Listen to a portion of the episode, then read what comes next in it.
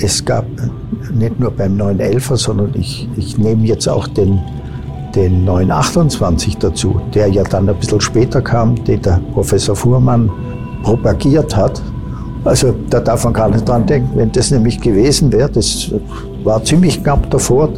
Und dann haben die Gusseisernen und auch vor allem die 911er Leute, die haben Angst gehabt, dass der jetzt abgeschafft wird. Das, das war durchaus eine Überlegung. Aber ich meine, das wäre ein Wahnsinn gewesen. Hier ist alte Schule,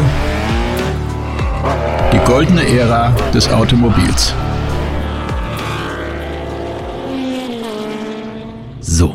Kaum sind mal drei bis vier freie Tage vergangen, schon melde ich mich aus der kurzen, aber wohlverdienten Winterpause zurück, um mal eine noch nicht so abgegriffene Floskel zu bemühen. Und wie ich zurück bin, denn dieses ist eine ganz besondere Folge, wie ich finde, das erste Doppelinterview in diesem Podcast und ich glaube, auch für meine beiden Gäste war es eine gemeinsame Premiere. Ich bin stolz und glücklich, dass ich gleich zwei Generationen Porsche vors Mikro bekommen habe. Dr. Wolfgang und sein Sohn Ferdinand Porsche habe ich für diese erste Folge 2020 auf ihrem Schütt Gut im österreichischen Zell am See besucht und wir haben über geniale Großväter, die ersten eigenen Autos, den Fuhrpark der Familie Porsche und natürlich auch ein bisschen über Elektromobilität und automatisiertes Fahren gesprochen. Viel Spaß jetzt mit Alte Schule, der goldenen Ära des Automobils, mit Dr. Wolfgang und Ferdinand Porsche. Zwei Generationen Porsche, Mensch, das ist schon mal toll. 50 Jahre sind sie auseinander. Ähm, wann ist Ihnen und euch oder dir das das erste Mal so bewusst geworden, dass der Nachname Porsche nicht nur ein paar Buchstaben sind, sondern dass da was Besonderes dahinter steckt? Hm. In der Volksschule. Aber das ist ja ewig her. Das war in den 50er Jahren. Und wie, ist das gekommen? Ich bin also? in Stuttgart geboren mhm. und äh, mit zwei Monaten nach Zell am See gekommen und war hier sechseinhalb Jahre. Deswegen sage ich auch immer, meine Heimat ist Zell am See, weil das hat mich geprägt. Und, und wie ist Ihnen das da bewusst geworden, dass Porsche was Besonderes ja, ist? Wo, wo, wobei man jetzt sagen muss, das Porsche ist heute natürlich äh, noch, noch äh, größer. Mhm. Das war damals so ein Nachkriegsthema. Äh, die paar Autos, da gab es den Daimler, das war eigentlich immer wichtig. Ich weiß, wir haben uns immer geärgert, wenn ein Le Mans-Rennen war. Der Daimler ist überall drin gestanden und wir waren halt irgendein Klassensieger. Das ist aber so klein dann drin gestanden. Das würde heute nicht mehr so sein. Heute hat äh, Porsche ein sehr gutes Image, Gott sei Dank. Aber das liegt sicher auch an dem, dass wir, dass wir versuchen, nicht großspurig zu sein. Und das ist äh, das sage ich ganz ehrlich, in einem so großen Konzern muss man sehr aufpassen, dass man nicht abhebt. Große Aufgabe, aber es wirkt nicht so. Also es wirkt so, als wäre Ihnen das ganz gut gelungen. Wann das, wie, wie ist das bei dir so? Wann ist dir das bewusst geworden, dass du nicht nur Modellauto von Porsche mal hattest wie ich, sondern auch so heißt? Ja, ich weiß es gar nicht, wann mir das so genau bewusst geworden ist. Ich würde auch sagen, wahrscheinlich eher Richtung Gymnasium dann, weil ich glaube, in der Grundschule sind alle noch ganz also die Kinder sind ja sehr ehrlich und so, da war das nie so, hat sich das nie so groß, sonderlich anders angefühlt als bei, als bei anderen. Ich war halt irgendwie Auto begeistert, habe immer Stau gespielt mit meinem Opa damals auf dem Teppich. Ähm, also ich war halt Auto begeistert, aber ich hatte noch nicht so wirklich auf dem Schirm, dass das ähm, irgendwie anders wäre als bei anderen, die auch äh, Autofans waren. Dann so in, im Gymnasium, dann merkt man schon irgendwie so ein bisschen, dass manche Leute groß schauen, vor allem dann die Lehrer auch irgendwie anders vielleicht sind mal. Aber so in Wirklichkeit ja, muss man es, glaube ich, immer einfach nehmen. Und dann macht man sich ein bisschen einfacher dadurch. Ihr Leben ist eigentlich extrem mit dem Porsche 911 verwoben. Also das, das hat sie, das Auto hat sie wahrscheinlich ihr Leben lang begleitet und sie haben, äh, sie waren glaube ich um die 20, als der Porsche 901 präsentiert wurde mhm. und haben natürlich die Entwicklung davor äh, bewusst miterlebt. Wie, wie war das zu Hause? Wie kann man sich das vorstellen? Also es war ja äh, sicherlich ein bisschen Druck auf dem Kessel, weil das Auto musste ein Erfolg werden. Ja, ja, vor allem, vor allem gab es eben viele, die gesagt haben, das ist kein Porsche mehr. So die Gusseisernen, die wollten den 356 und da sollte gar nichts geändert werden und das darf. Es das ist ja heute noch so, man darf ja, ja nie was ändern am Ende. Ja, ne? ja. Ich meine, jetzt, das gleiche haben wir jetzt mit dem 911, wenn wir jetzt Immer. ein, ja, der Taycan ist vielleicht noch ein bisschen zu weit weg, aber, aber der Panamera, ich meine, wir müssen, jetzt das kommen wir ein bisschen drum rum. Das ist kein Problem. Wir, müssen, wir müssen einfach aufpassen, wir sind eigentlich eine Sportwagenfirma, die aber jetzt aufgrund der, des Volumens an Fahrzeugen, ich meine, wir machen über 250.000 Autos. Wir haben einmal 25.000 gemacht oder mal 20 sogar und haben nach USA äh, 3000 Autos geliefert. Und heute ist der größte, unser größter Markt ist heute China. Wir liefern, Sie sitzen gut, wir liefern 86.000 Autos haben wir im Jahr 19 nach China verkauft. Alle in der Bundesrepublik gebaut. Also wir haben keine Produktions, äh, Produktion außerhalb Deutschlands im Moment wir hatten ja mal gesagt, wir reden jetzt nur über die alte Zeit, aber das ist natürlich, man landet immer wieder in der, in der jetzigen Zeit und, und gerade wenn sie alles in Deutschland produzieren, macht ihnen aktuell die Situation manchmal so ein bisschen Angst mit Trump und China und irgendwelche Handelskriege und Handelsbarrieren, die aufgebaut werden nach fast nach Gutdünken, wenn man die Zeitungen verfolgt. Ja, vor allem hat man das Gefühl, es sind Leute am Ruder, die, die gar nicht das Gespür haben, dass man vielleicht da was auslöst was man dann nachher vielleicht nicht ausgelöst haben will. Sehen wir aktuell. Ich meine, man kann ja nur hoffen, dass, dass der jeweils andere es nicht so schlimm nimmt, wie das der andere ihm sagt. Aber ich meine, ich will jetzt nicht vom Krieg anfangen, aber der, der Erste Weltkrieg ist ja, ist, auch ist ja ein, ein, ein gutes Beispiel, dass alle dann gemeint haben, sie müssen jetzt dem helfen und dem auch noch und dem und zum Schluss haben sie alle Krieg geführt. Also, nein. Äh, zurück zum Elfer. Zurück, zurück, zurück zum zurück Elfer. Die guten Zeiten, der ja auch Der Elfer, äh, ich war da, ich war da schon im, im ja, ich war noch im Internat und dann im Studium in Wien. Und ich, ich weiß, wenn man, wenn man diesen Elfer, diese Versuchsfahrten, die sie gemacht haben, also das war, war damals halt richtig spannend. Da war nicht, dass man das alles irgendwo aus, ausgetiftelt hat, sondern das, das musste alles erprobt werden. Hermann Linger Nachts das auf der Straße. Das ist das. Durften Sie auch fahren? Nee, nee, nee. Nein, da bin ich nicht gefahren. So. Aber ich, ich, bin oft mal mitgefahren, mhm. wenn es mal irgend so eine Probefahrt gab. Aber nein, nein, selber nicht. du bist Käfer gefahren, oder? Ich, ja, ich habe nach dem Abitur einen Porsche bekommen, und zwar einen 912er.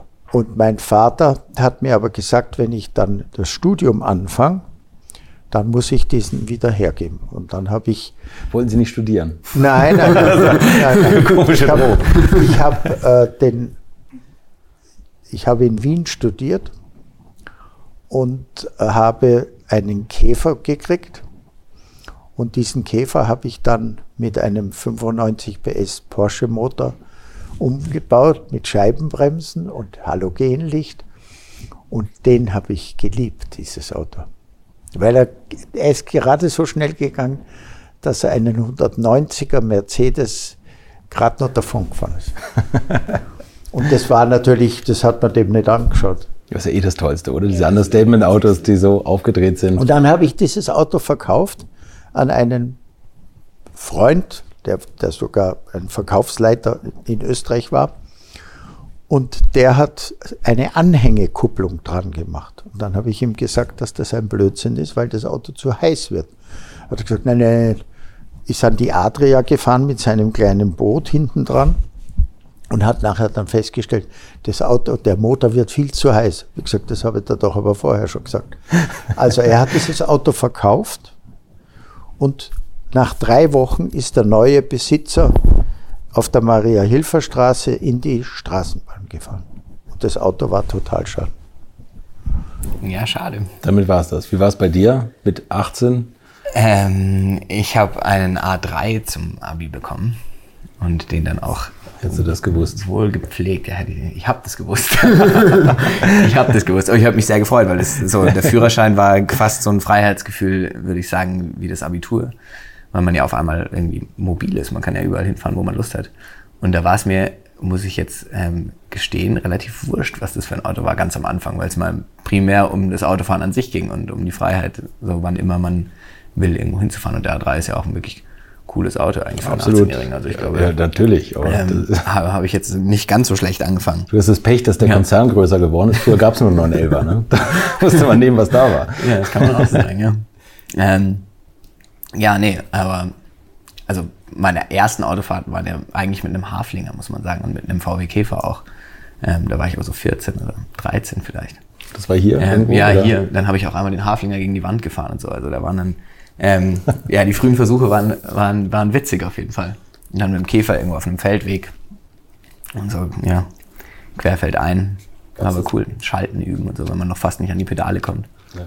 Gab es das mal, dass du dir mal irgendwie mit 18 oder früh einen Schlüssel geklaut hast? Um Nee, das habe ich mich fahren? irgendwie nie getraut. Mensch, das Ähm, ja, ich habe immer gefragt und es hat sowieso, also so, wenn ich mal mir was leihen wollte, sozusagen, dann habe ich gefragt und manchmal hat es ja auch funktioniert. Deswegen war irgendwie, musste ich eigentlich nie wirklich mir, mir den Schlüssel klauen. Es gibt manche Autos, die ich dann erst quasi mir, mir erkämpfen musste. Also so ein Carrera GT zum Beispiel hat echt lange gedauert, bis ich den mal bekommen habe. freischalten wie auf der Playstation. Ein bisschen wie auf der Playstation, ja. Ähm, aber ja, also so die großen, so Carrera GT zum Beispiel, wie ich gerade gesagt habe, das hat gedauert. Da war ich dann so 23 oder so, 24, bis ich den mal fahren durfte. Na, okay. Ja, das- das geht eigentlich auch, Carrera GT. Ja, ja. Aber jetzt, Ja. jetzt ist easy. Jetzt darfst du ihn einfach nehmen. Ja, ja, mittlerweile vertraust du mir eigentlich schon, was das angeht, oder? Mittlerweile darf ich eigentlich fast alle dann fahren. In der Zwischenzeit ist es nicht, dass er schlecht fährt. In der Zwischenzeit ist es eher, dass er zu schnell fährt. Und deswegen bin ich sehr froh, dass er jetzt äh, eine Salzburger Nummer hat, weil ich habe meinen Hauptwohnsitz in Zell am See und alle Zellnummern laufen auf mich. Ja. Und wenn er sich einen ausleiht, dann habe ich dies, habe ich immer taktisch die, unklug. die Angst, dass ich äh, irgendwann wieder eine Anzeige gekriegt. Aber ja, Apropos Carrera GT. Hast du mal eine Kupplung kaputt gefahren? Ähm, nee, witzigerweise, die, die Story zum Carrera GT geht, geht weiter, weil es war, ich habe gesagt, Papa, leih mir doch das Auto mal. Dann hat er gesagt, "Hm, pff, weiß ich nicht, ungern. Vor allem ist der auch nicht so einfach zu fahren. Ich weiß nicht, ob du das schon, dann habe ich gesagt, okay, wir machen jetzt einen Versuch. Wir stellen das Auto auf den Hof und wenn ich ihn beim ersten Mal nicht absterben sterben lasse, dann, dann leist ihn mir. Und das hat funktioniert. Also ähm, war das am Ende dann ganz, Es geht jetzt. Das ist lustig, wie ich das erste Mal den GT gefahren bin, äh, hat der Herr Dürheimer gesagt, Sie müssen aufpassen, kommen Sie bitte nicht mit Lederschuhen, sondern mit, mit weichen Sohlen, weil der ist sehr empfindlich in der Kupplung. Und ich habe ihn auch ja, so nicht es abgemurkst, sondern ich bin beim ersten Mal, aber ich habe es natürlich gewusst, er hat es mir gesagt, aber ich bin also, ohne dass ich jetzt, sondern einfach normal. Und, und die Kupplung nicht verbrannt. Das hat mir die Sabine Schmitz Nee, es ist noch die erste Kupplung, oder nicht? Ja, ja. Tatsächlich? Wie viel hat der gelaufen? Ähm, ja, so viel auch nicht, aber Naja, was, was so- der? 11.000? Nee, so viel. Hat der so viel drauf? Ich glaube schon. Naja, wir drehen ja gleich nochmal mit allen Autos eine Runde. Ich gucke. Aber die Sabine, keine Winterreifen. Wir müssten eigentlich noch Spike-Reifen Ah, sagen. Mist, na ja, stimmt, genau, das kommt ja bald. Ähm, Sabine Schmitz, die äh, kennt ihr vielleicht, oder? Oder kennen Sie, die, die äh, ist Diese, die Warte, Rennfahrerin, äh, die auch für. Top Gear da moderiert. Die, der Mann, der hat wohl ein G- Carrera GT und sie sagt, der hat gleich eine Kupplung verbrannt. das, gleich der Anfang, bumm, 20.000 Euro auf der Uhr. ja, wenn man, wenn man da Angst hat, dass man es abmurkst, das geht schon leicht. Ja. Das geht aber ganz schnell, dass er, Ja, das Problem ist halt so Start-Stopp-Fahren mit dem Auto. Also jetzt irgendwie Ja, im Verkehr ist stecken ist, nicht das Richtige. macht Ja, keinen das Spaß. ist- aber auf dem Glockner hochfahren oder dazu so, da ist er passiert ja nicht nichts. gemacht. Ja, Nee. genau. Nee, Also wirklich nicht. wir fahren ja eigentlich unheimlich, unheimlich gern den Glockner. Das ist praktisch meine ich Hausstrecke. gelesen, Ich ja. fahre mit, eigentlich mit alle Autos. Ich habe jetzt mir sogar ein, ein kleines Büchlein gemacht, wo ich von 2017 bis 2019 meine Glocknerfahrten aufgenommen habe und in einem Büchlein verewigt. und da fahre ich also GT2 und GT3 und, und 9.4 und äh, ich bin sogar mit beiden 550ern gefahren. die sind, die sind alle zugelassen und das ist herrlich. Der 550er, mit dem Sie letztes Jahr beim GP Ice Race waren, der hat dem Vater von Kurt Ahrens gehört. So ist es. Und der hat ursprünglich meinem Vater gehört. Das hat, das hat mir Kurt Ahrens erzählt. Ja, den hat, den hat mein Vater äh, gehabt. Ich weiß auch nicht, warum. Ich meine, er ist ja mit dem nicht gerade viel gefahren. Und dann hat ihn der, der Kurt Ahrens hat ihn dann gekriegt. Und der hat ja, ich habe ja zwei 550er. Der hat eine europäische Renngeschichte, der Weiße. Und dann habe ich einen silbernen und der hat amerikanische äh, Renngeschichte. Und den ist angeblich auch James Dean mal Probe gefahren. Wenn es nicht stimmt, ist es auf jeden Fall ein guter Gag. Es ist immer ein tolles Auto. Geschichte. Ne? Sehr Ganz egal. Ja. Was, was, welche Autos faszinieren Sie denn aus Ihrer Sammlung oder sagen wir mal aus der Historie von Porsche am meisten? Bei dir immer 356, oder? Ja, nein, bei mir, bei mir also ein, eines meiner Lieblingsautos ist der 993 Turbo S. Da habe ich in der Zwischenzeit zwei und äh, die, die sind einfach handlich und wenn man jetzt so ein, ein GT3 oder die sind alle ja schon riesengroß. Ja, man hat so ein tolles Raumgefühl. Ne? Ja, ja, ja, das- aber- die, die steilstehende Ja, Scheibe die- und so und das ist alles. einfach. Ja, Aber 356 ist schon, ist schon auch toll. ist der Ursprung. Das ist ja quasi Ihre Anfänge. Ja. Das ist ja das Fahrschulauto gewesen sozusagen. Ich habe äh, zwei, äh, zwei Liter Carrera, die schwangere Katz. Ja, mit, dem, mit dem besonderen Auspuff. Es sind, glaube ich, immer auch die Autos, die man so in der Jugend irgendwie, Absolut. irgendwie hoch oder die man in der Jugend erlebt hat, die man dann irgendwie weiterhin verehrt. Und deswegen ist es bei dir der 356 und bei mir ist es, glaube ich, wirklich der 993 auch, weil wir sind früher, also wie gesagt, der eine grüne 993 Turbo S, den du hast, mit dem sind wir ja auch in Urlaub gefahren und so zu viert. Geil. Ja, also das sind schon dann so coole Erinnerungen. Das ist auch das erste Auto, mit dem ich über 300 gefahren bin, also zumindest Wer- nebendran. Welcher? Der, der 903. Ja, also da sind wir mal nach Wertheim gefahren. Das war das erste Mal über 300. Gut, da war ich, wie alt war ich da? 13, 12, sowas. Und das erste Mal selbst über 300? Das kam später. Sie war nicht mit Gesichtsfarbe. nee, ich weiß es gar nicht. Ähm, ich glaube, es war im GT2 im neuen.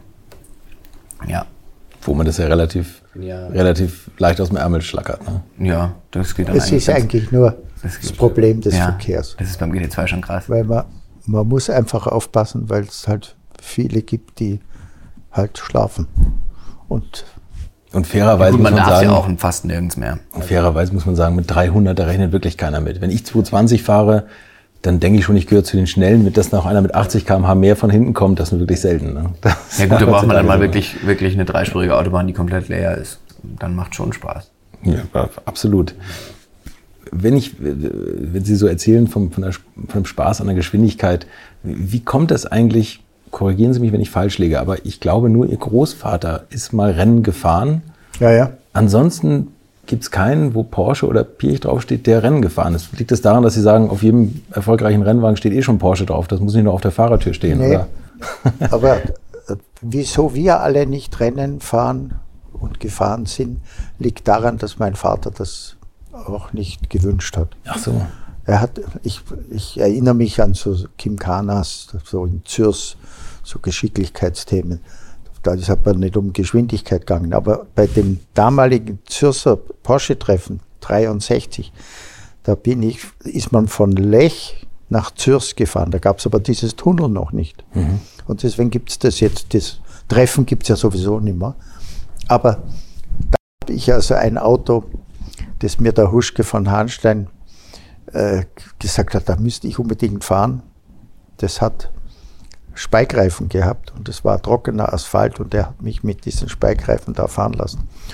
Da war ich also noch nicht so alt. Auf jeden Fall hat der Huschke von meinem Vater eine große Predigt bekommen, wie er dazu kommt, dass er mich da fahren lässt, noch dazu auf trockenem Asphalt und das mit Spikes und das ist natürlich tödlich.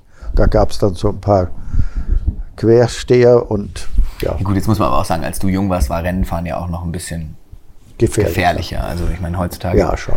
schon. klar, ein gewisses Risiko hat es immer noch dabei, aber es ist Und mein Vater hat immer gesagt, nicht mehr so. er, er, er braucht seine Söhne äh, er war dann sehr froh, dass da eine dann Kaufmann worden ist und der andere Ingenieur und der nächste. Also das war ihm sehr wichtig. So könnte ich jetzt sagen, ich bin sehr froh, ich habe ja drei Söhne und eine Tochter. Mein ältester Sohn ist Neurologe, also Arzt. Es ist immer gut, wenn man in der Familie einen Arzt ja, hat. das geht meine Schwester als Ärztin, das kenne ich ja. Und ja, und er studiert Architektur und der Felix macht, schreibt gerade an seinem Bachelor, ist auf der Uni in Wien da wo ich auch war, auf der Welthandel. Ja, und die Steffi hat auch Design studiert, also sind alle, haben ein bisschen was gemacht. Ja, ein bisschen was gemacht, ja. Und, und dein Vater hat das auch unterbunden mit der Rennerei oder war das gar nicht so von Interesse bei dir? Ähm, nee, von Interesse auf jeden Fall, Aha. aber vielleicht erst in einem, so, vielleicht erst in dem Alter, wo ich dann, wo es vielleicht schon fast zu spät gewesen wäre, um, weiß ich nicht, Formel 1 fahrer oder sowas zu werden. Ja, ja. Aber ähm, Nee, er hat es nicht unterbunden. Also wir haben ja auch relativ früh Autofahren gelernt. Mhm. Also wie gesagt, auch mit 13 oder mit 14. Wahrscheinlich war das bestimmt auch so von den Eltern, dass man ein bisschen auf die Kinder aufpassen will und dass sie jetzt nicht unbedingt Rennfahrer werden sollten. Ja ähm, sowohl, glaube ich, von dir als auch von der Mama irgendwie vielleicht nicht, nicht der absolute Traumberuf für, für, für uns.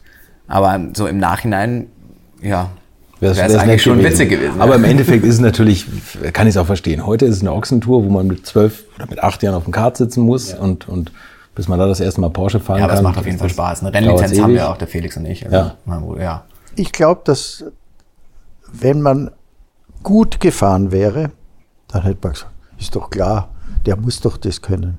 Wenn man schlecht fährt, dann sagt man, was, der weiß Porsche, der müsste doch besser Auto fahren können. Also man macht es eigentlich ich nie glaub, richtig. Alle ganz ordentlich, oder? Und das, also ich bin froh, ich habe, ja, ich fahre ganz gerne mal die, die Endstyle-Klassik, aber das ist ja kein Rennen, sondern das ist Geschicklichkeit und da fahrt er dann besser wie ich. weil es eben so schön ist, dass man sich auch die Landschaft anschauen muss. Gibt es, Sie sind ja, also es, ich habe fantastische Fotos gesehen, wo Sie als, als kleiner Junge an der Rennstrecke sitzen.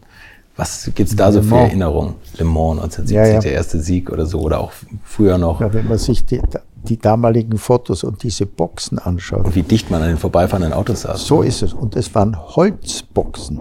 Da ist man auf Holzbrettern gelegt. Also wenn es da was, ein Unfall war, das hatte alles brandwild zum. Gab es ja auch, ne? als man ja, den Wagen zurückgezogen klar, hat. Das ist ja, ja. Was haben Sie da für Erinnerungen an, an Le Mans? Weil das war ja auch eine heiße Phase für Porsche. Also Sie haben ja, wenn man sich damit beschäftigt, das war ja Porsche, also außer vielleicht die letzten Jahre, wo es nur noch steil bergauf ging, gab es ja immer ein Auf und Ab und es gab ja viele Zeiten, wo es spitz auf Knopf stand und so unter anderem auch in Le Mans 1970 oder davor die Phase mit dem 917. Was ja. Ja, das, das war natürlich schon ein, ein, ein Kraftakt. Äh, also man munkelt ja auch, dass diese Autos, ja, waren schon nicht ganz ungefährlich. das vorsichtig meine, ausgedrückt. Dass ja. die abgehoben haben, zum Teil, aber das gab es bei Mercedes auch. Also da, da war halt schon wahnsinnig viel PS und wahnsinnig viel hohe Geschwindigkeit und die dann auf der Straße zu halten, war sicher nicht einfach. Aber ich glaube, das, was für Porsche so wichtig ist, ist diese Rennerei war ja immer auch für den Kunden. Das, was dort probiert wurde, wurde irgendwann in der Serie dann eingeführt. Natürlich meistens technische Dinge, also nicht jetzt nur irgendwelche Schnörkel oder Design, aber, aber das war immer das, das die große Stärke von Porsche, dass wir mit, dies, mit diesen sportlichen Erfolgen eigentlich äh, jemand, der gern Auto fährt, der hat dann gesagt, ich fahre ja eigentlich so ein Auto und die gewinnen auch Rennen. Ich glaube, das ist ganz, ganz wichtig. Das ist der eine Punkt. Und der zweite Punkt ist die Porsche Clubs, die es, es gibt ja weltweit über 650 Porsche Clubs und über, über 600.000 Mitglieder. Allein der Porsche Club USA hat 120.000 Mitglieder. Ja, und, und das, das schweißt natürlich zusammen. Also auch dieses familiäre, das sicher ursprünglich mal mein Vater und, und also die Familie und dann aber die, diese Clubveranstaltungen, also ich meine, ich erinnere mich, ich bin also sicher 20 Mal bei, bei Clubs gewesen. Ich, ich bin immer wieder nach Japan gegangen, weil man gesagt hat, das wäre so wichtig, wenn da ein Familienmitglied da hingeht. Also, das, das ist nicht immer nur lustig. ja, Le Mans dafür ist immer lustig, oder? Ja, aber also, Le, Mans ist, Le Mans ist, ist schon. Meine Mutter hat immer gesagt, also das eine Mal, hat sie gesagt, du solltest jetzt einfach schlafen gehen. Wenigstens leg dich hinten ins Auto. Das war hinter der Box, war, da, war irgendein Armeeschlitten gestanden, den wir als Versuchsfahrt hatten. Und dann habe ich mich da hinten hineingesetzt, bin natürlich sofort eingeschlafen. Ich habe zwar die Uhr in der Hand gehabt und wollte eigentlich nach zehn Minuten wieder aussteigen und sagen, ich kann eh nicht schlafen. Und dann, dann bin ich aber, ja, ich glaube eine Stunde habe ich geschlafen und dann bin ich wieder aufgehört und war ziemlich beleidigt, weil ich eine Dreiviertelstunde ja. verpasst habe. Das ist ja die witzige Challenge in Le Mans, dass man irgendwie die ganze Zeit wach ist. ja Absolut, ja. Ja, aber ja. irgendwie ähm, ist Le Mans schon das Coolste. Also Le Mans ist, ähm, ja, so wie du es auch immer erzählst, ist Le Mans schon irgendwie ein, ein, besonderer Ort und es ist einfach irgendwie eine krasse Stimmung. Porsche, Audi, ja. VW. Ja.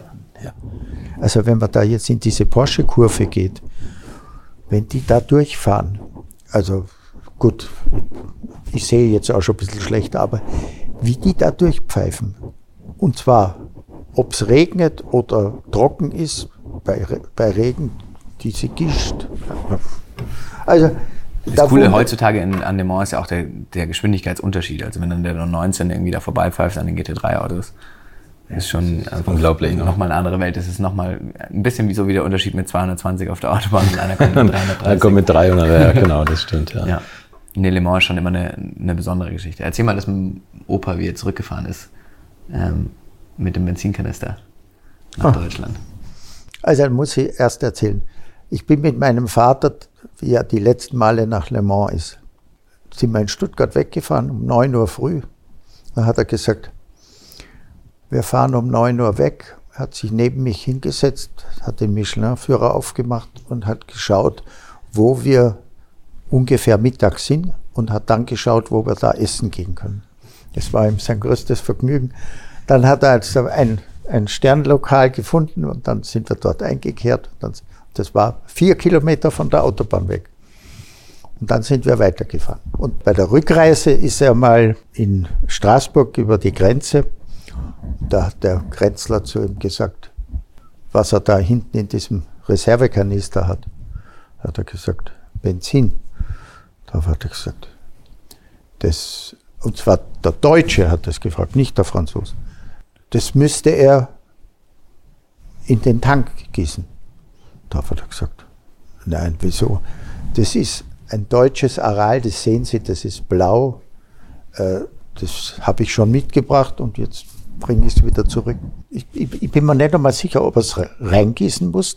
Ich glaube, er hat dann die, die Koffer kontrolliert und dann ist ein Franzose, ist äh, ein französischer Grenzler ist vorbeigegangen und hat gesagt, gell Herr Bosch, das ist schon schön, wenn man mit einem Erfolg aus Le Mans kommt, wie man in der Heimat wieder begrüßt wird.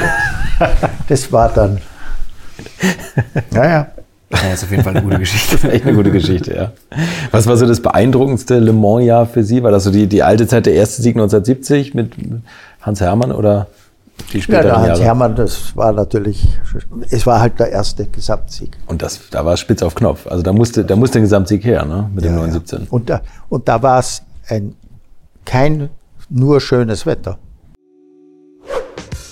Würdet ihr eigentlich auch so gerne wie ich manchmal neue Länder mit einem Oldtimer erkunden, aber ihr scheut euch die lange Anreise auf Achse oder die teuren Transportkosten? Dann gibt es eine der coolsten Alternativen, von denen ich bisher gehört oder in zahlreichen Artikeln gelesen habe. Und das sind die Eckis Oldtimer Rally Reisen durch Costa Rica. Luxuriöse zehntägige Urlaube und zwar in Minigruppen mit Oldtimern, die ihr vor Ort aussuchen könnt. Und nein, mir hat die Sonne nicht den Kopf zerbraten und ich rede jetzt auch nicht vom schättrigen Ford Fiesta der Billo Autovermietung. Ihr habt die Wahl zwischen zum Beispiel Mercedes SL, Porsche 911 oder Range Rover Classic. Und das ist sowas von cool, denn es sind immer maximal vier Autos inklusive Servicefahrzeug unterwegs und es geht natürlich nicht um Geschwindigkeit, sondern einfach nur darum, auf entspannte und ganz wunderbare Art und Weise Land und Leute zu erkunden. Und es ist ein Urlaub, also gibt es auch Strandtage. Und wer schon mal in Costa Rica war, der weiß, dass es ein sicheres Reiseland ist mit grandioser Flora und Fauna, mit Vulkanen, Regen und Nebelwäldern und irren, irren Stränden. Und mit den Fotos könnt ihr auf Instagram noch die Freunde zu Hause richtig neidisch machen. Ist ja auch nicht ganz unwichtig heutzutage. Schaut es euch auf jeden Fall mal im Netz an. Und als ich das erste Mal auf der Seite war, konnte ich es gar nicht glauben, dass jemand sowas organisiert. Und dann braucht man noch nicht mal den eigenen Klassiker schmutzig zu machen und mit Range Rover oder R107er SL die Landschaft erkunden.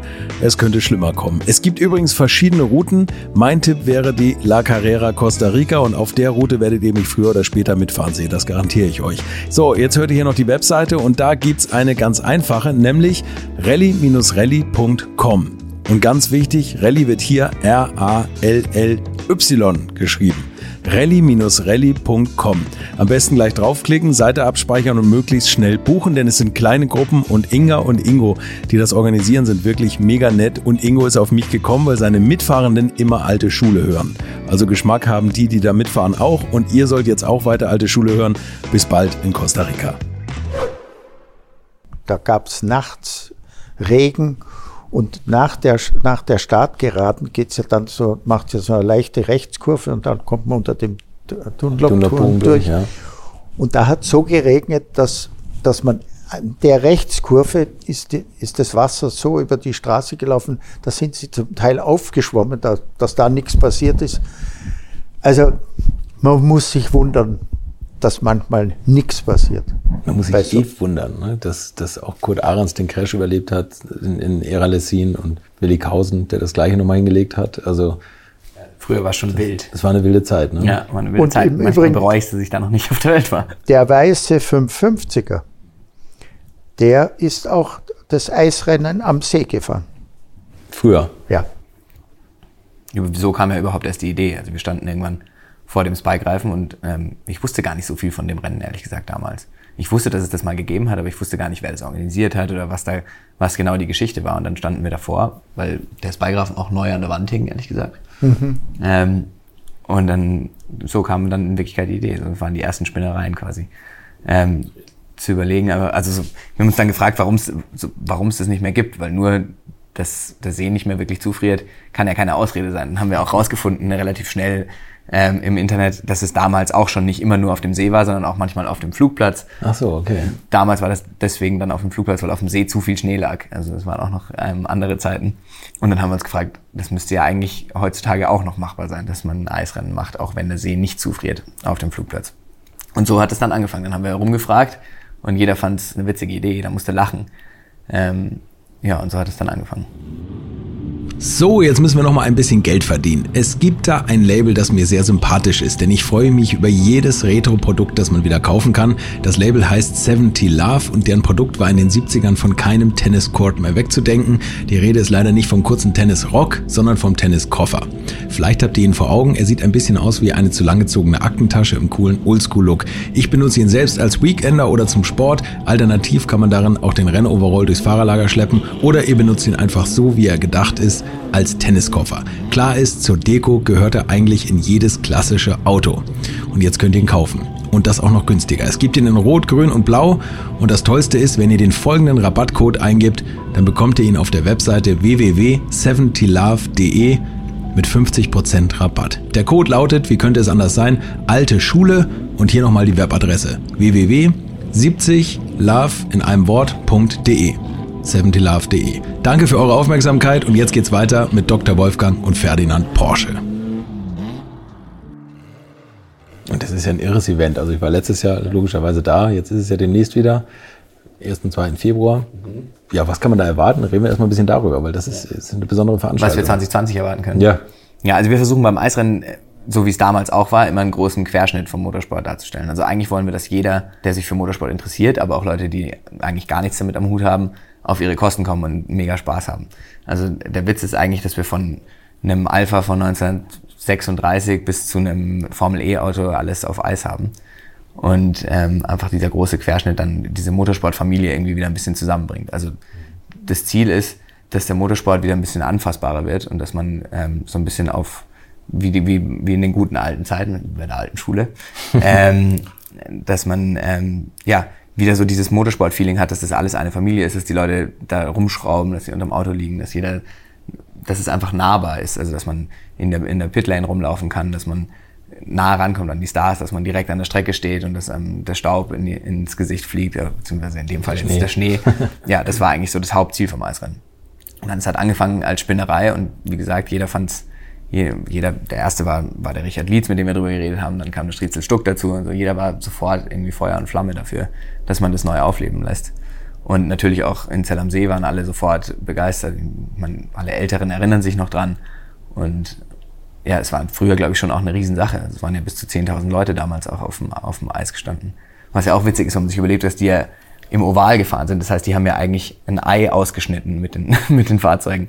Das ist eigentlich auch Wahnsinn. Ähm, ja, war schon wild früher, glaube ich. Und ihr habt letztes Jahr wie viel Zentimeter Eis abgeraspelt? Wir hatten ähm, knapp über 30 Zentimeter. Ja. Und an, in den beiden Kurven oder in den beiden engsten Kurven sozusagen kam es dann auch raus am Ende. Also es ist sich wirklich perfekt ausgegangen. Ja. Deswegen bin ich auch sehr froh, dass wir jetzt schon über 20 Zentimeter haben, so, okay. so weit vorm Event. Also ich denke, dass wir es wieder hinkriegen.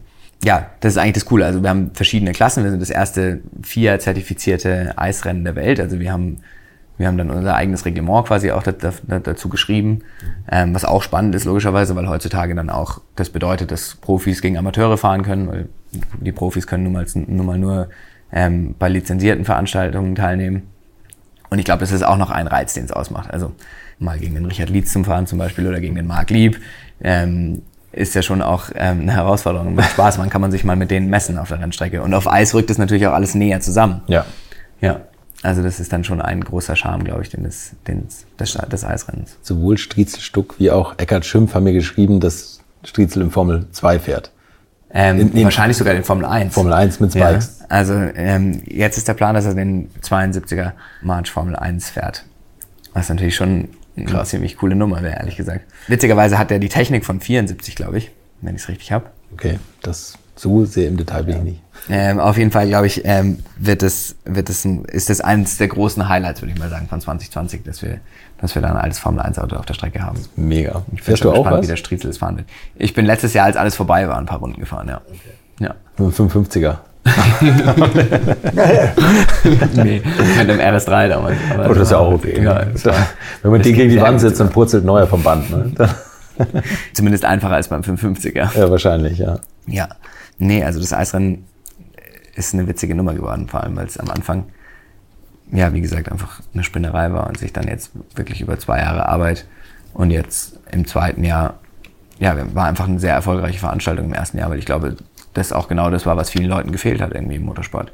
So ein bisschen diese Festivalstimmung und so dieses Dabeisein ist alles Gefühl war, glaube ich, was, was, was einfach abgegangen ist. Und natürlich sind wir in der Zeit im Ende, Ende Januar, Anfang Februar, wo sonst nichts anderes ist. Also es ist ja eigentlich so ein bisschen tote Zeit für, ja. für Motorsportenthusiasten. Für Motorsportenthusiasten. Und hier ja. ist es ja auch eine, eine, tolle Gegend zu der Zeit. Ne? Also letztes Jahr war das Wetter fantastisch, dieses Jahr. Und dass es Motorsport und die Menschen zum Anfassen gibt, der Beweis sind Sie, Herr Dr. Porsche, und natürlich du auch, denn ich habe Sie einfach ansprechen können, ob wir einen Podcast aufnehmen können. Sie laufen auch durchs Fahrerlager, Striezel Stuck kann man sehen, der gibt, hat eifrig Autogramme geschrieben. Also ja. das ist wirklich die Menschen hinter den Autos und der Motorsport zum Anfassen. Ja, und es wird jetzt wieder, also es sind auf jeden Fall wieder, wir sind schon voll, was Teilnehmer angeht. Also wir haben über 300 Anmeldungen gehabt, obwohl wir nur 150 Plätze haben, grob. Also das ist schon, ähm, schon cool, auch der, der Zuspruch von der ganzen Motorsportfamilie sozusagen. Und in Zell am See ist es natürlich mit der Historie Autos. super. Wir haben 150 Teilnehmer, ja. Nicht 150 Wahnsinn, ne? Autos, weil teilweise mehrere Leute auf einem, auf Auto, einem fahren. Auto. Ja, knapp über 100 Autos sind wir. Ja, das ist auch gar schon schlecht. Nö, das klingt gut. Und wir sind ja trotzdem irgendwie auf der alten Fläche auch, weil wie gesagt, manchmal war es ja auch auf dem alten Flugplatz. Also das ist natürlich schon in Zell, ich glaube, da, deswegen hat es auch so gut funktioniert, weil in Zell die Leute sich einfach noch dran erinnern und sich wahrscheinlich selber gefragt haben, warum es das nicht mehr gibt. Naja, aufgehört hat es ja nur, weil, weil da ein, zwei Tote waren. Das Räumfahrzeug, ne? was Das in Räumfahrzeug See eingebaut ist- ist. ist gestorben, oder? Das war ja früher, ist ja, der, ist ja der Bus auch über den See drüber gefahren. Also es war ja früher so, dass, dass der Bus, um eine, um eine Abkürzung zu fahren von Zell am See nach Thomasbach, nicht außen rumfahren wollte, sondern über den See gefahren ist. Das heißt, während, während der Winterzeit wurde sowohl diese Strecke immer geräumt, als auch eben dann fürs Eisrennen die, das Eisrennen an sich. Und das Räumfahrzeug ist damals eingebrochen. Ich glaube aber, das ist nur Ja, ein. das Räumfahrzeug ist deswegen eingebrochen, weil der wollte einfach dieses Oval sauber machen und ist wohl, das war das Eis war halt doch dünn, doch ne? nicht so das Eis fest. dünn, ja. Ich meine, damals hat es ja oft, das erinnert mich, weil diese modernen Skihosen, die so eng waren, da hat man gefroren wie ein Schneider, aber man musste sie tragen, weil sie, weil sie doch so schick waren. Na, da, da hat man doch keine lange Unterhose drunter. Nee, angezogen. natürlich nicht. Das ist, ja, ja. Ah. Das, Auf jeden Fall, da hat es ja oft minus 20, minus 22 Grad hier gehabt. Also das, unvorstellbar. Beim Eisrennen 2019 auch. Da war es nachts auch Stimmt, bei ja, minus da war es auch so 20. kalt. Ja. Richtig kalt. das war echt. Ja. also das, das, äh, ich, ich finde es toll, dass man, und es ist ja gar nicht so einfach, also Behörden und Gemeinden zu etwas äh, für eine Bewilligung kriegen, Für irgendwas zu begeistern. wo Außer Sie haben Lust wo drauf. man, Lär, wo man Lärm macht, wo, ja, das ist, ist nicht ganz so einfach. Ich glaube, dass es ne? deswegen auch in Zell am See funktioniert, weil es halt diese Historie hat und weil man was neu auflebt. Ja. Und weil hier so ein bisschen doch äh, Porsche oben ist. Das ist das schon. Stimmt auch, ja. Weil in der Natürlich. Kapelle liegt immerhin der Großvater, die Großmutter, meine Eltern, mein ältester Bruder, meine Tante, mein Onkel. Also das ist Und- schon und eine City, Cousine. ja, ne? Mhm. Erzählen Sie noch mal ein bisschen ähm, die Jahre mit dem 911, als das dann kam. Also wie war die Stimmung zu Hause? Es war ja genau wie Sie sagten, die Gusseisernen, zu denen ich Sie übrigens auch so ein bisschen zähle, hört man so leicht raus. das luftgekühlte Auto ist doch noch Ihr Herz dafür schlägt. Ähm, dass, dass die gusseisernen 356-Fans eigentlich den 911er total abgelehnt haben. Am Ja, Anfang. Ich meine, das muss man ja einfach sagen. Es gab äh, nicht nur beim 911er, sondern ich, ich nehme jetzt auch den, den 928 dazu, der ja dann ein bisschen später kam, den der Professor Fuhrmann propagiert hat und ja auch gegen einen 911er fahren ließ über die Nordschleife am Nürburgring und den Journalisten erzählt hat, dass man, dass ja so der 928 der viel schnellere ist und der viel sicherere. Und da war ja auch schon überlegt, wie die Produktion aufzuteilen ist, dass also in Zukunft, was weiß ich, damals sind so 45 Autos am Tag gebaut worden, dass man also vielleicht äh, 5, 30 äh, 928 und, die, und vielleicht 15 911er nur mehr. Also da darf man gar nicht dran denken, wenn das nämlich gewesen wäre, das war ziemlich knapp davor. Da, und dann haben die Gusseisernen und auch vor allem die 911er Leute, die das, das Auto dann geliebt haben, die haben Angst gehabt, dass der jetzt abgeschafft wird. Das, das war durchaus eine Überlegung. Aber ich meine, das wäre ein Wahnsinn gewesen. Weil das Auto ist, ich habe einen, ich meine, der war sicher seiner Zeit voraus, aber besonders schön fand ich ihn nicht. Und mit diesen Schlafaugen finde ich. 28. Was? Schon schön auch. Na, mit die Schlafaugen sind ja eigentlich nur für den CW-Wert. Ansonsten sind sie ja, Machen Sie keinen Sinn, ne? sonst sind sie ja nicht sehr, sehr, naja. Aber ich meine, das lag auch daran, dieses Auto war ja innen gar nicht so, so groß und so viel Platz, wie man es von außen vermutet hat. Da ist ja, ich meine, da, da muss ich ja sagen, wenn ich mir überlege, wie wir zu, zu fünf, nein, zu vier, nein, zu sechs sind wir im, in einem 356 gefahren. Da sind wir hinten drin gesessen und meine Eltern sind vorne gesessen. Da waren wir noch klein, aber, aber trotzdem. Das hat gepasst. Ne? Also wir waren keine Babys, aber wir waren schon so 10, 12, waren wir schon. kann man sich gar nicht vorstellen. Ja, das ist, Das ist wirklich eine das andere kann- Zeit. Ne? Das, Ich sage ja manchmal, wenn ich mir überlege, was dieses Unternehmen schon alles ausgehalten hat. absolut. Das ist unvorstellbar. Und beim 928 hat man ja sogar beim 911er die Motorleistung verringert, um dem 928er ein bisschen Vorschub zu leisten. Das ist absurd eigentlich. Ne? Und da, da mache ich die Überschrift, der Kunde muss entscheiden, was er will.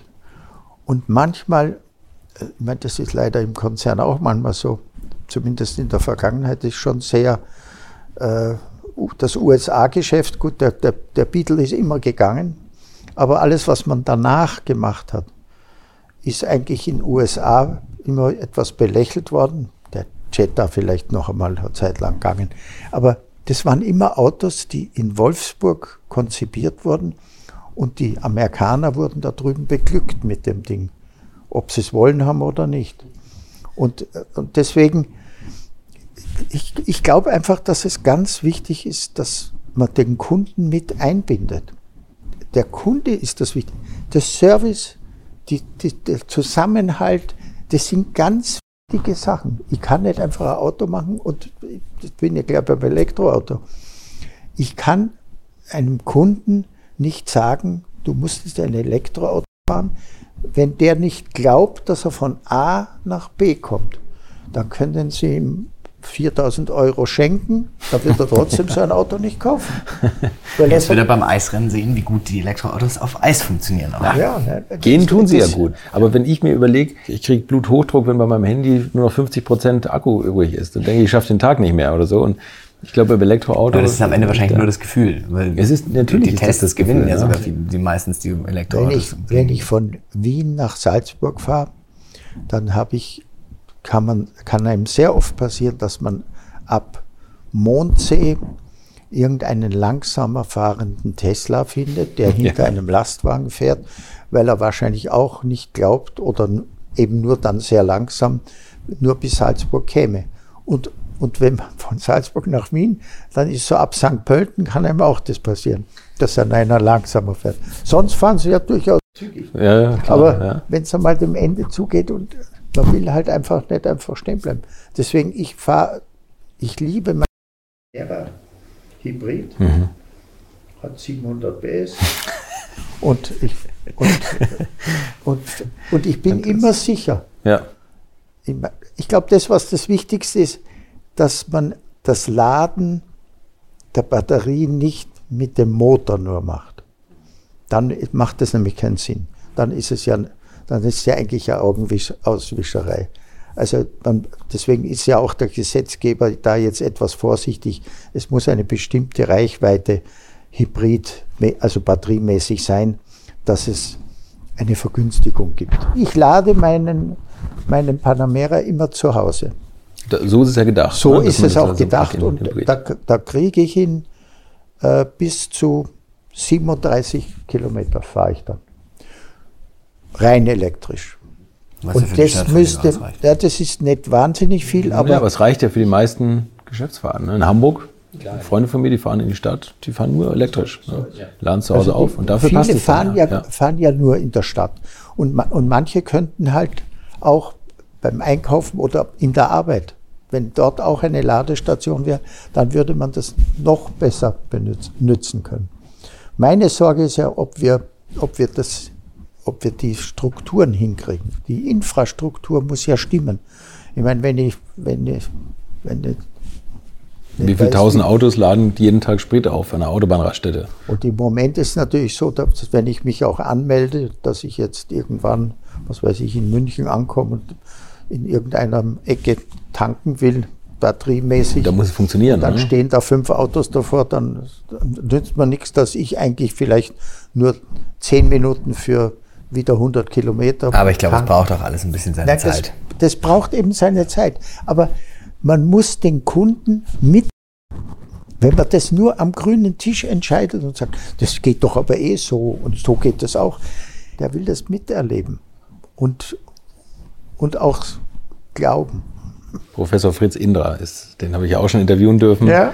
Ist jetzt kein der, nicht der größte Elektrofan, muss man so sagen, aber der hat auch gesagt, er geht immer vom Kunden aus. Man muss einfach sehen, was der Kunde kauft. Und man kann, man kann ihn nicht dazu zwingen. Und momentan ist es einfach noch so, dass der Diesel natürlich für den, als Brot- und Butterauto, ja, vom Preis-Leistungs-Verhältnis besser ist. Ne? Und wenn, ja. wenn Elektro nicht mehr subventioniert wird und, und das wird besteuert, da, da fängt es doch dann an. ist es teurer. Ich ne? meine, da ist doch die Politik, sind doch lauter Verrückte. Und es ist natürlich absurd, den Atomausstieg zusammen mit Elektromobilität zu entscheiden. Ne?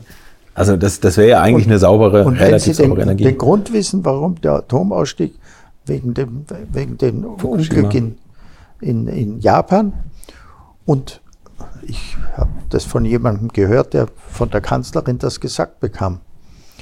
Wissen Sie, ich weiß auch, dass bei uns kein Tsunami sein kann.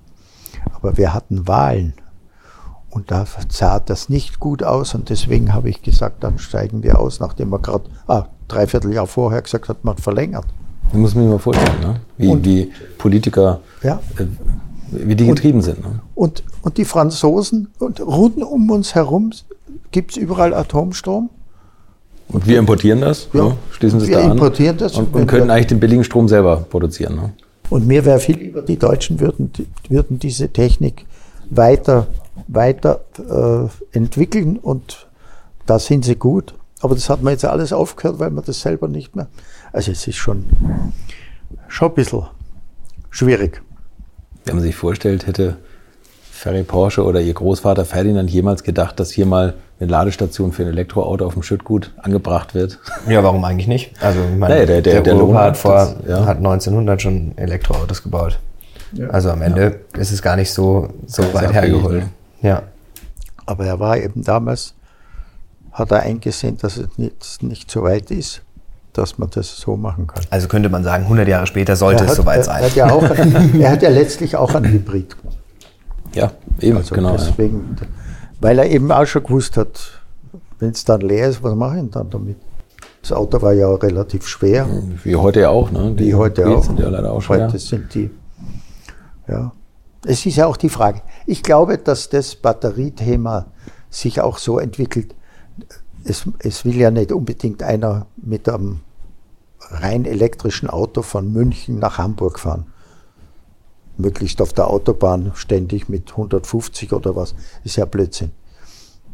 Sondern da sollte eigentlich ruhig ein Diesel oder ein Benziner fahren können, weil für so weite Strecken, wenn ich, wenn ich so viel Batteriethema, Gewicht mitnehme, denn da brauche ich ja relativ große Batterien. Und damit habe ich viel Gewicht.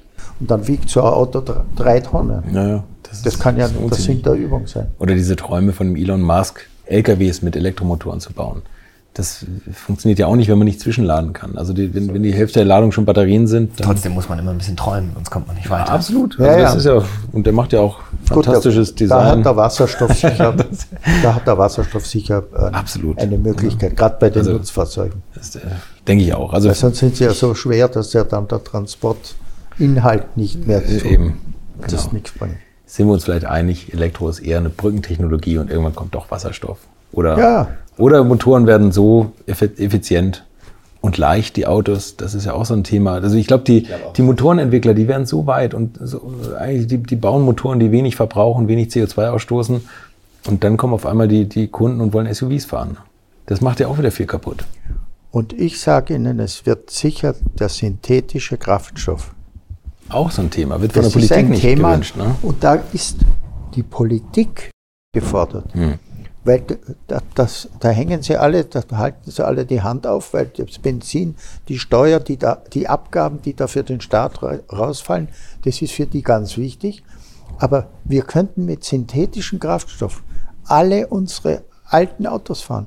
Und zwar mit nicht 200 Gramm CO2, sondern mit vielleicht 10 Gramm. Viel weniger, ja, weil das CO2 der, der das, Atmosphäre entzogen aber, wird. Ne, aber da muss der Gesetzgeber eben jetzt auch eine Weiche stellen. Ja. Aber das ist ja alles. Möglichst nichts machen und. Naja, möglichst nichts machen oder oder mit Gewalt so. was in die falsche Richtung machen. Ne? Und also der, ich kann Fritz Indra zitieren, der gesagt hat, dass, dass wenn dieser Dieselskandal nicht gewesen wäre, dass die Politik dann vielleicht offener für andere Lösungen gewesen wäre. Also so haben die gesagt, ihr habt uns Klar, es belogen dann irgendwie schnell entschieden so, werden dadurch. Ja, genau. Aber Sie wissen was halt schwierig ist in solchen Themen, dann schnell Schussentscheidungen zu treffen, ist meistens. Jetzt sind, jetzt waren es 126 Gramm. Jetzt sind es 95. Und jeder Gramm, den man nicht erreicht, kostet 95 Euro pro Fahrzeug. Also die Strafen werden natürlich, und das ist, das ist eigentlich auch das, die Hauptgefahr, wenn man nicht genügend Autos auf die Straße kriegt und damit eben an den Mann kriegt, dann tut man sich einfach schwer, weil dann sind die Strafen zu hoch. Ich meine, ich habe jetzt gehört, äh, dass, ich sage jetzt nicht den, die Marke, aber dass ein Hersteller mit ungefähr 250 Millionen für dieses Jahr an Strafe gerechnet hat und jetzt sich das noch einmal genauer angeschaut hat und fast glaubt, dass er wahrscheinlich eine Milliarde Strafe kriegt. Und das ist natürlich, ja, weil das, das fehlte mir dann letztlich bei den für Investitionen. Ja, na klar. Oder, bei Ja, den, oder klar. auch bei den Aktionären für die Dividenden. Also das ist schon gefährlich. Glauben Sie, dass Elektro auch ein bisschen eine Art Wirtschaftskrieg ist, der von den Chinesen forciert wurde durch diese, durch diese Elektroquoten, die. Ja, aber die haben ja jetzt, die tun Die ja gehen wieder jetzt zurück? wieder abbauen. Ja, Also, genau. Jetzt, wo die Ingenieurskapazitäten für Elektro gebunden sind, sagen die auch toll, dann machen wir jetzt wieder Verbrennung. Ne?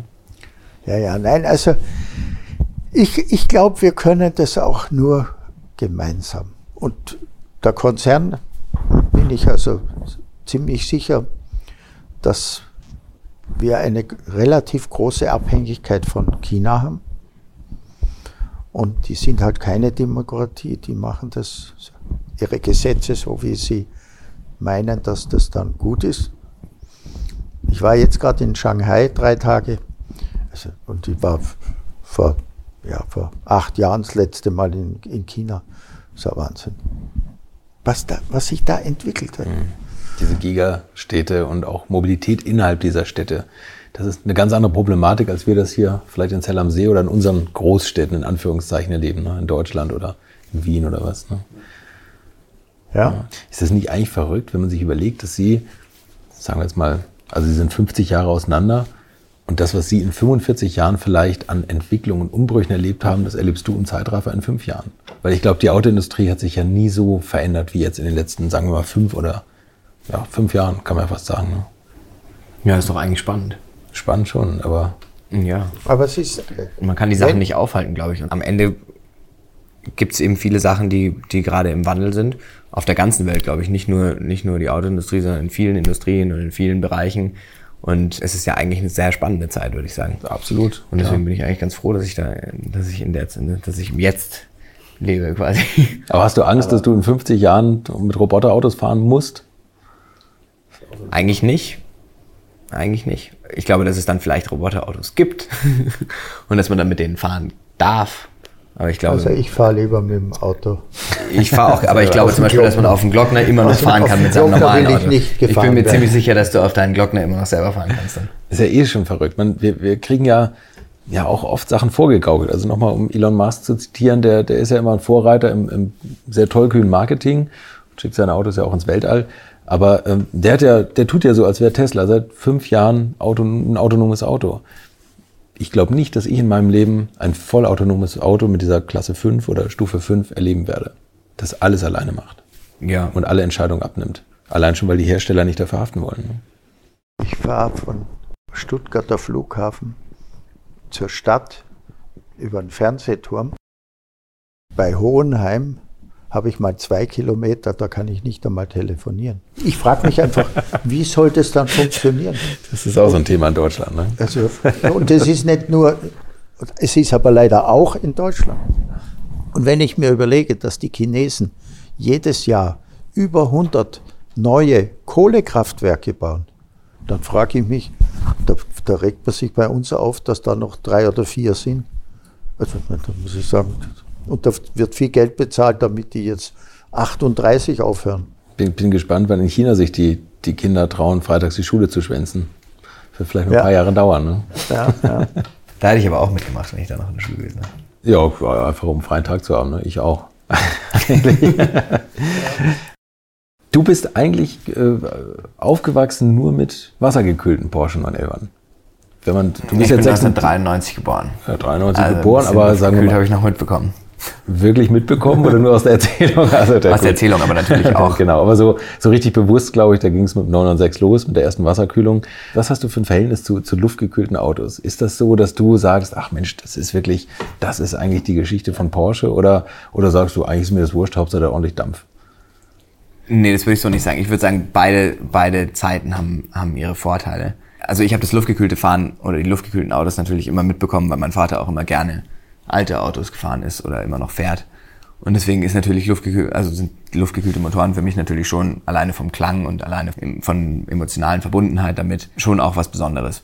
Ich finde, dass das schon, sind schon einzigartige, ist schon auch eine einzigartige Ära gewesen. Aber klar, wie jetzt, wie wir gerade auch geredet haben, wie, zu, wie, wie bei allem gibt's immer einen Wechsel oder gibt's immer, ist, ist die Welt ständig irgendwie im Wandel und deswegen kam irgendwann Wasser gekühlt und ähm, mit den Autos bin ich auch aufgewachsen. Und ich habe mich in denen auch immer sehr wohl gefühlt oder bin ein großer Fan auch von modernen Autos. Also ich glaube, man kann es so nicht sagen. Aber wir haben ja jetzt auch luftgekühlt von Patrick Long, haben wir auch beim Eisrennen am Freitag ähm, eine Ausstellung in Zell am See. Und ja, auch vom Ästhetischen her sind natürlich alte Autos immer was ganz Besonderes. Und, ja. Was ist dein, dein Favorit von, den, von allen Porsche? Puh. Ähm, also ich hätte jetzt auch den 993 Turbo gesagt, weil ich einfach da viele Kindheitserinnerungen dran habe. Aber das kann ich ja jetzt nicht sagen, weil du hast ihn schon gesagt. äh, ähm, ich würde den 911R nehmen, weil ich glaube, er ist so ein bisschen... Den 991. 991, 911R, ja. Auch natürlich den alten, aber ähm, ich würde jetzt den modernen 911R nehmen, weil er, glaube ich, den Fahrspaß und die Emotionalität der alten Autos mitbringt, aber schon die Fähigkeiten der neuen Ära hat. Deswegen glaube ich, ist das eigentlich eine gute, eine gute Mischung. Also mit anderen Worten, man setzt sich rein und das Handy ist verbunden mit dem Ähm, Auto und man kann, Ja, man wobei kann das in Auto Playlist völlig hören. wurscht ist, ob das Handy verbunden ist, meiner Meinung nach. Ähm, ja, man setzt sich rein, das Handy kann verbunden sein, aber man nimmt es nicht, man benutzt es nicht, weil man, ähm, Weil man den- den weil man Sound, sich das aufs Fahren freut. Feeling haben will. Ja. ja. Ich glaube, dass da- woran sich ein Kunde auch gewöhnen muss. Und ich glaube, da muss der Hersteller sehr großzügig sein. Diese Elektronik ist nun mal ein teuflisches Thema. Und wenn ein Neuwagenkunde sein Auto bei uns abholt und 40 Kilometer fährt und dann auf einmal ein rotes Lämpchen aufglüht und er völlig wirr nicht weiß, was er tun soll. Und dann steht da, bleiben Sie sofort stehen. Oder er schaut nach und sagt, wenn dieses Ding leuchtet, dann darf ich nicht, muss ich den Motor abstellen. Und dann stellt man meistens fest, dass wenn der dann äh, die Zündung ausschaltet und dann wieder anschaltet, dass es immer ein Fehlsignal war. Aber das ist halt für einen Kunden. Und deswegen bin ich also auch bei unseren elektrischen Autos, Taycan, sage ich bitte, tut es nicht jetzt. Das, der muss jetzt nicht vorgestern kommen, lieber kommt er und hat möglichst wenig Wehwehchen. Ich möchte euch noch meinen Partner dieser Folge vorstellen und das ist die Firma Kali. Und die machen etwas, wovon ich lange geträumt habe, nämlich immer, wenn ich mal wieder große Rechnungen für kleine Arbeiten am Auto präsentiert bekommen habe. Ich erinnere mich da an meinen Wunsch, bei einem früheren Fahrzeug einige Programmierungen wie Blinkerbestätigung beim Abschließen und so weiter ändern zu lassen. Ich bin fast hinübergekippt bei den Preisvorstellungen des Händlers. Fehlercodes sind auch so eine Sache, wo man vielleicht gerne mal selbst draufschauen würde und nicht zuletzt werden über immer mehr Sensoren am Auto immer mehr Daten erfasst und dafür gefühlt immer weniger Infos an den Fahrer weitergegeben. Auch unfair. Oder habt ihr noch ein Ölthermometer oder das Manometer für Öldruck im Armaturenbrett? Ich nicht. Kali ist da der Problemlöser eurer Wahl. Damit habt ihr die komplette Transparenz über den Zustand eures Autos und holt euch die volle Kontrolle über euer teuer bezahltes Fahrzeug endlich wieder zurück.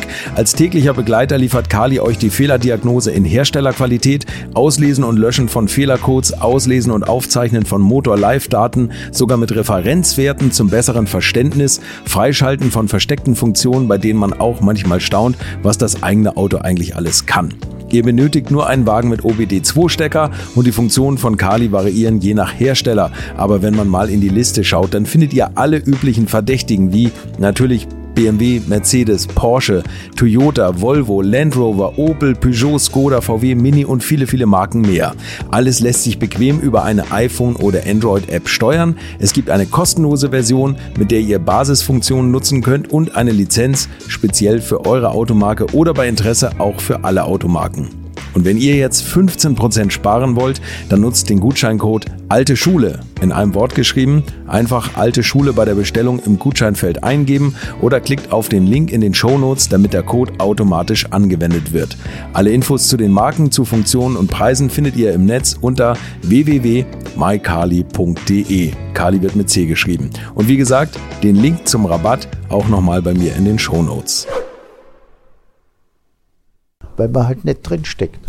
Man steckt nicht. Aber er ist super geworden, finde ich. Also optisch. Ja, er, ist, er, ist, er ist toll. Das ist ja gar nicht das. Aber von der Leistung. ich hätte halt gern, dass das nicht dann äh, irgendwelche Reichweiten.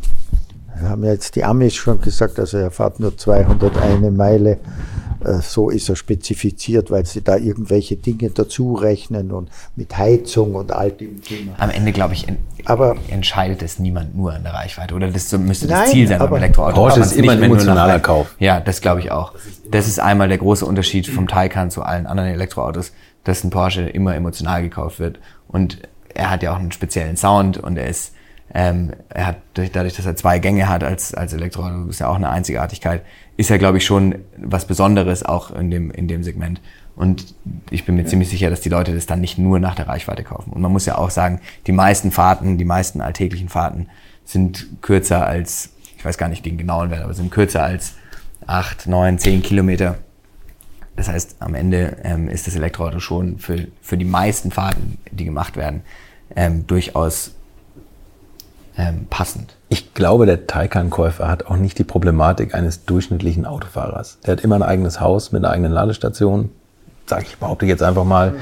Der hat noch auf jeden Fall ein anderes Auto im Stall stehen. Es ist kein Renault Zoe-Käufer, der, der seine 20.000 Euro halb finanzieren muss, um, um irgendwie sich ein Elektroauto rauszu, rauszuquetschen. Ja. Ne? Das ist wahrscheinlich das, das Luxusproblem, was sie haben. Aber man fängt ja immer von oben an. Vielleicht darf man auch, auch nicht vergessen, dieses Diesel-Thema hat natürlich schon auch ein bisschen auf Porsche abgefärbt, obwohl wir zwar keine Motoren bauen, die hat unsere Schwester gebaut, aber, aber die Öffentlichkeit sagt, ja, wieso?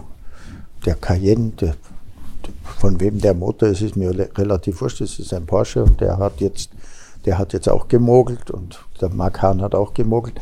Deswegen, also man muss schon sagen, die Marke ist schon relativ stark. Denn es gibt halt viele Märkte, die den Diesel eigentlich bevorzugen. Und wir haben ja keinen Diesel mehr. Wir machen keinen Diesel mehr. Der Macan gibt es nicht mehr mit Diesel, den Cayenne nicht mehr. Wir machen jetzt Hybride. Und das finde ich eigentlich auch die, die bessere Lösung. Aber das muss ja der Kunde und die Öffentlichkeit muss ja das erst auch mal akzeptieren. Da gibt es halt Kunden, die sagen, Mensch, ich habe so einen tollen Cayenne Diesel gehabt und jetzt gibt es das nicht mehr. Warum? Was bietet ihr mir? Und dann muss man sagen, also einen Diesel können wir gar nicht mehr bieten, wir können höchstens einen Hybrid bieten. Und das ist auch nicht jedermanns Sache. Also mein, mein Credo ist, der Kunde ist im Mittelpunkt. Und wir sollten nicht aus, aus Selbstzweck halt einfach nur Autos bauen, sondern wir sollten die bauen, die der Kunde auch will. Ja, und Sie haben ja natürlich die komfortable Situation, dass Sie die Kunden gleich zur Schwesterfirma schicken können, zu Audi, zu VW und da finden Sie dann das, was Sie wollen. Ne? Und diese ja, ja, mit, aber, der, mit der Plattform. Aber, aber ich, ich glaube, es gilt für alle.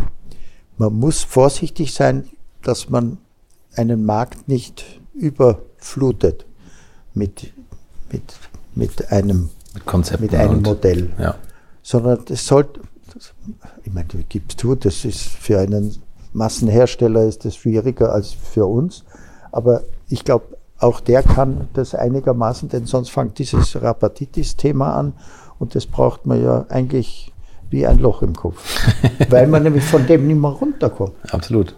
Das Absolut. ist ein großes Problem. Aber ich meine, Sie sind ja gerade als Luxushersteller, der eigentlich nur Traumautos baut, ja besonders gekniffen durch diese CO2-Geschichte. Ne? Durch diese Strafzahlung, was Sie eben gesagt haben, weil Sie eigentlich ja nur große Autos, nur starke und nur schnelle Autos bauen. Ja, deswegen ne? werden wir ja auch relativ schnell auf halb elektrisch genau. in unserer Gesamtsumme ne? kommen wollen. Aber das muss halt funktionieren. Schnelle Elektroauto. Ja. Das ist ja schlimm, oder? Dass die Politik bestimmt, was man sich für, für Modelle. Ja, gut, wir werden trotzdem emotionsvolle Autos noch bauen. Davon gehe ich aus. Aber nicht zu viele. Sie haben immer herausragende Mitarbeiter gehabt und herausragende Rennfahrer in der, in der Porsche-Geschichte. Einige durfte ich auch schon interviewen. Gibt es da welche, wo Sie sagen, ohne die wäre Porsche wahrscheinlich eine andere Firma gewesen? so sagen wir mal gerade bei der Entwicklung des 911 oder der Weiterentwicklung des 911 oder die Rennwagenverantwortlichen? Also da, da, den habt, haben Sie auch schon interviewt. Der Walter Röhrl war schon sehr hilfreich. Von dem ich Sie herzlich grüßen soll. Mit dem habe ich gestern ah. telefoniert, Ach, durch Zufall. Danke. Ja. danke. Sagen Sie mal Gruß zurück, ja, wenn Sie wieder mit ihm telefonieren. nee, der, der, das ist eben ein sehr aktiver Rennfahrer, der eben viel dazu beiträgt, äh, um Dinge zu optimieren. Das ist ganz wichtig. Aber mir ist das Allerwichtigste, dass wir nicht zu viele Autos bauen. Und das sage ich dem Vorstand immer. Wir sollten immer zwei Autos zu wenig bauen. Und das ist in diesem Konzern nicht so ganz einfach, weil die hätten halt gern noch ein paar mehr, damit wir noch ein bisschen mehr abliefern. Aber der Vorstand, dem Sie sagen, der kriegt wahrscheinlich sein Gehalt am Autoverkauf bemessen. Der wird sagen, jetzt, ja, ja, jetzt nein, vor allem, man merkt es ja sofort, wenn man zu viel eines Modells hat, geht es gleich los. Der Händler hat da so viele Autos und dann ist der Händler auch unruhig. Und das darf es nicht sein. Das darf es bei Porsche nicht geben. Und da ist, ist eigentlich der Vorstand relativ gut. Also der von Platen macht das richtig gut und, und auch die Amerikaner. Und ich, ich habe es ja vorher gesagt, fast 90.000 Porsche, also Macan, Cayenne, Panamera in China. Wahnsinn. Einem ex-ehemals sozialistischen Land. Ganz genau nicht. Ja. Ähm, wir müssen noch über eine Person sprechen oder eine Zeit, und da sind Sie wie kein zweiter drin und du hast es miterlebt, ähm, die 90er Jahre, wo es bei Porsche auch wieder spitz auf Knopf stand und wo ich glaube, die Autohersteller Schlange standen, um zumindest die Marke Porsche kaufen zu dürfen. Wie haben Sie das erlebt oder wie, wie war das? Da, da kam dann die Wendelin Wiedeking und das war aber auch eine schwierige Entscheidungsfindung, glaube ich. Ja, das, das war eben ein Thema, dass wir eigentlich nur teure Autos hatten, und zwar überteuert, und die haben auch nur vier Räder gehabt wie jedes andere Auto. Ich sage es jetzt einmal extra so. Man hat also viele, viele Feature, die, die man heute in einem Auto braucht, ob das dann diese Digitalisierung, halt altes, was man da so an Elektronik und so mal angefangen hat, das hatten wir alles nicht. Das war, und das haben wir dann sukzessive. Und da war der, der, der Wiedeking einfach der, der das ganz Schritt für Schritt gemacht hat. Der hat, der hat da nichts dem Zufall überlassen. Und äh, ja, ja, da gab es schon Leute, die gerne angeklopft hätten. Aber wir waren Gott sei Dank stark genug und haben das abgelehnt. Und haben uns letztlich ja, aus diesem Thema befreit. Und es, es ist ja auch heute noch vieles so, wie es Wiedeking in diese Richtung gebracht hat. Waren Sie, waren Sie da teilweise manchmal skeptisch, weil der ist ja relativ rabiat vorgegangen und er war sehr jung. Ich muss sagen, der war, ja. glaube ich, fünf Jahre jünger als ich, als er bei Porsche Chef wurde. Das weiß ich nicht, ob ich da so agieren könnte wie er. Ich habe ich hab ihn ja damals gefragt, ob er das machen würde, weil der war ja bei Glyco äh, also er ist ja von uns weg. Er war ja Produktionsassistent vom Herrn von Noppen in der Produktion und hat eigentlich die Familie kennengelernt, weil, weil wir immer wieder so Veranstaltungen hatten, wo wir, wo wir also die Jungen so ein bisschen an, die, an das Unternehmen herangebracht haben. Und da hat Wiedeking einen Vortrag über die, über die neue Lackiererei damals in Stuttgart gehalten. Und dann hat er zu mir gesagt, er geht jetzt zu Glyko. Dann habe ich gesagt, aber wenn wir mal was brauchen, dann melde ich mich. Da hat er wahrscheinlich gedacht, ja, der, das kann schon sein, aber die, die melden sich eh nie. Dann war das Problem, wer macht das jetzt? Da hatten wir ja dann.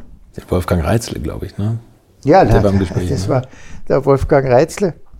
Das war die eine Überlegung und äh, Wiedeking war die andere. Und der Wolfgang Reitzle, der hat sich ein bisschen selber, da gab es irgendeine undichte Stelle und außerdem hat der Herr von Kuhnheim. Golz? Von Kuhnheim, glaube ich. Bei ja, BMW Kuhnheim damals. auch, aber der Herr von Golz als Aufsichtsratsvorsitzender. Ach so, okay, das weiß ich. Der hat, der hat gesagt, nee, Sie kommen da nicht raus. Und also er war bei BMW. Der für, war bei für die BMW, Hörer, die ja. es vielleicht nicht wissen. Ja. Und ich vergesse nie, wie der Wolfgang Reitzler zu mir gesagt hat, wissen Sie, ich bin jetzt auf einem Hochseeschiff und Sie würden jetzt gerne haben, dass ich auf eine Barkasse springe. Da habe ich gesagt, ja, aber Sie hätten viele Chancen.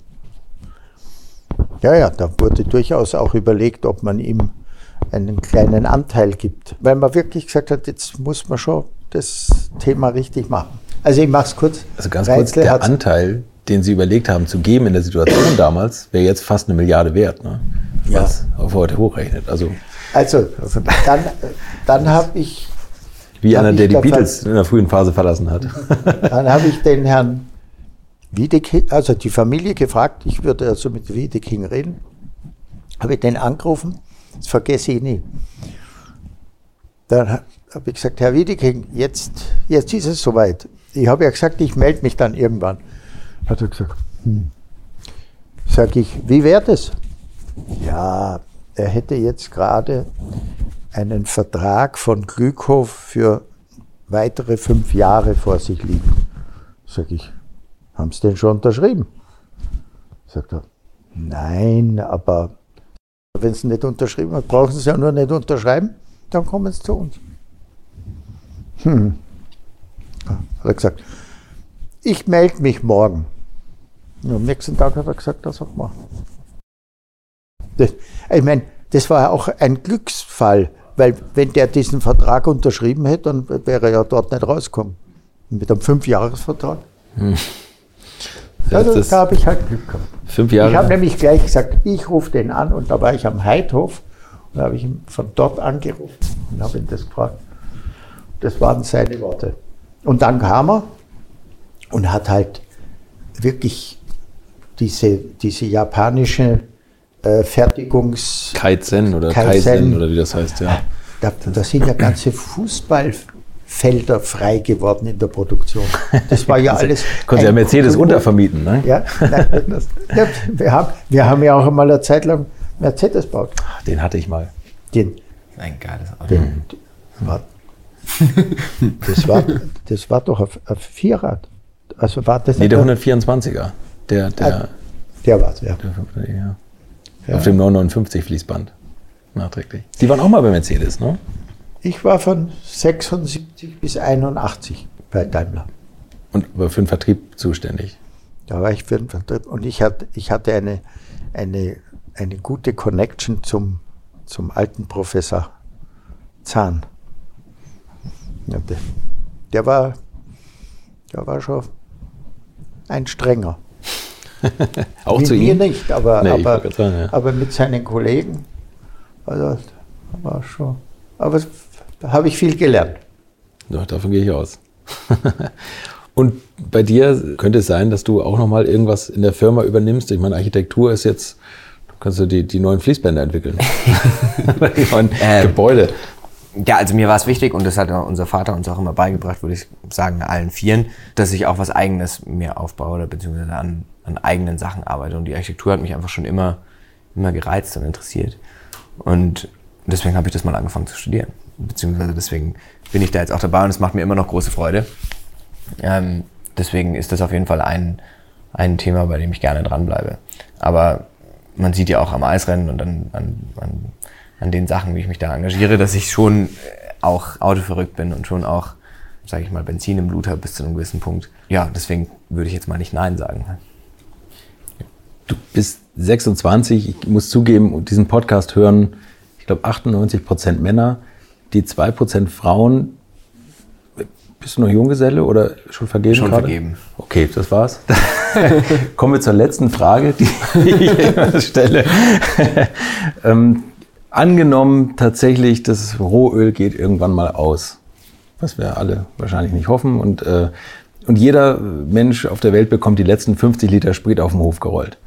In welchem Auto und auf welcher Strecke verfahren Sie es und verfährst du es? Fang, fängst du an, dann muss Ich ich verfahre es beim Eisrennen. Mit welchem Ähm, Auto? Ja, wahrscheinlich mit einem R. Das glaube ich wäre eigentlich eine ganz witzige Nummer. Oder mit, eigentlich mit einem 550. Ich verfahre es mit einem 550 auf dem Eisrennen. Dann kann man ihn ruhig kaputt machen, dann kann er eh nicht mehr betrieben werden danach. Ja, ich würde mir das zutrauen, dass ich ihn nicht kaputt mache, sondern heil, heil wieder rausbringe. Aber ich glaube, dass man einfach aus den 50 Kilometern relativ viele Runden rausbringen würde. Wahrscheinlich, Weil ja. unsere, unsere Strecke ja nicht ganz so lang ist und ich glaube, es wäre spaßig. Und deswegen wäre das, glaube ich, mein, das wären meine letzten 50 Kilometer. Also ich gehe davon aus, dass ich, wenn das eintritt, nicht mehr Auto fahre, wenn ich dann noch lebe. Dann gibst du mir deine 50. Nein, deswegen, ich, ich glaube, dass man muss entweder dann mit viel Freude das Auto fahren, dass man halt die 50 Liter noch hineingibt, oder, oder man, man, man überlegt, wie kann ich noch am längsten mit was fahren und dann wird man wahrscheinlich einen Hybrid nehmen, da kann man dann ab und zu dann aufla- aufladen. Und welche, welche Strecke würden Sie fahren? Wahrscheinlich den Glockner. Den Rauf rund. Wie, wichtig wäre ja nur, dass Sie, die, dass Sie ein Auto haben mit einem Tank, der größer ist als 50 Liter, dass Sie nicht einen Reservekanister haben, wo Ihnen noch jemand was abnimmt. Das ist das Wichtigste. Ja. Würde Ihr Vater immer noch zu dem Satz stehen, das letzte jemals gebaute Auto wird ein Sportwagen sein? oder? Glaube ich schon. Glaube ich schon. Okay. Herr Dr. Porsche, Ferdinand, vielen Dank fürs Gespräch. Dankeschön. Danke. Infos, Bilder und alles Wissenswerte unter der Internetadresse www.alte-schule-podcast.de. So, das war die Premierenfolge in diesem Jahr. Ich hoffe, sie hat euch gefallen und noch mehr hoffe ich, dass wir uns beim GP Ice Race in Zell am See am 1. und 2. Februar treffen. Alle Infos zu dieser Ausgabe findet ihr wie immer unter www.alte-schule-podcast.de und in der kommenden Woche geht's gleich mit einem der bekanntesten Rennfahrer, den wir hier haben, weiter. Er hat die wilden Jahre der Formel 1 aus dem Cockpit erlebt, hat seine erfolgreichsten Jahre im Porsche 956 verbracht, aber wir lieben ihn eigentlich für seine wilden Drifts im alten BMW Tourenwagen. Freut euch auf Striezelstuck. Bis nächsten Donnerstag und versucht bis dahin eure eigene Kiste gerade auf der Straße zu halten.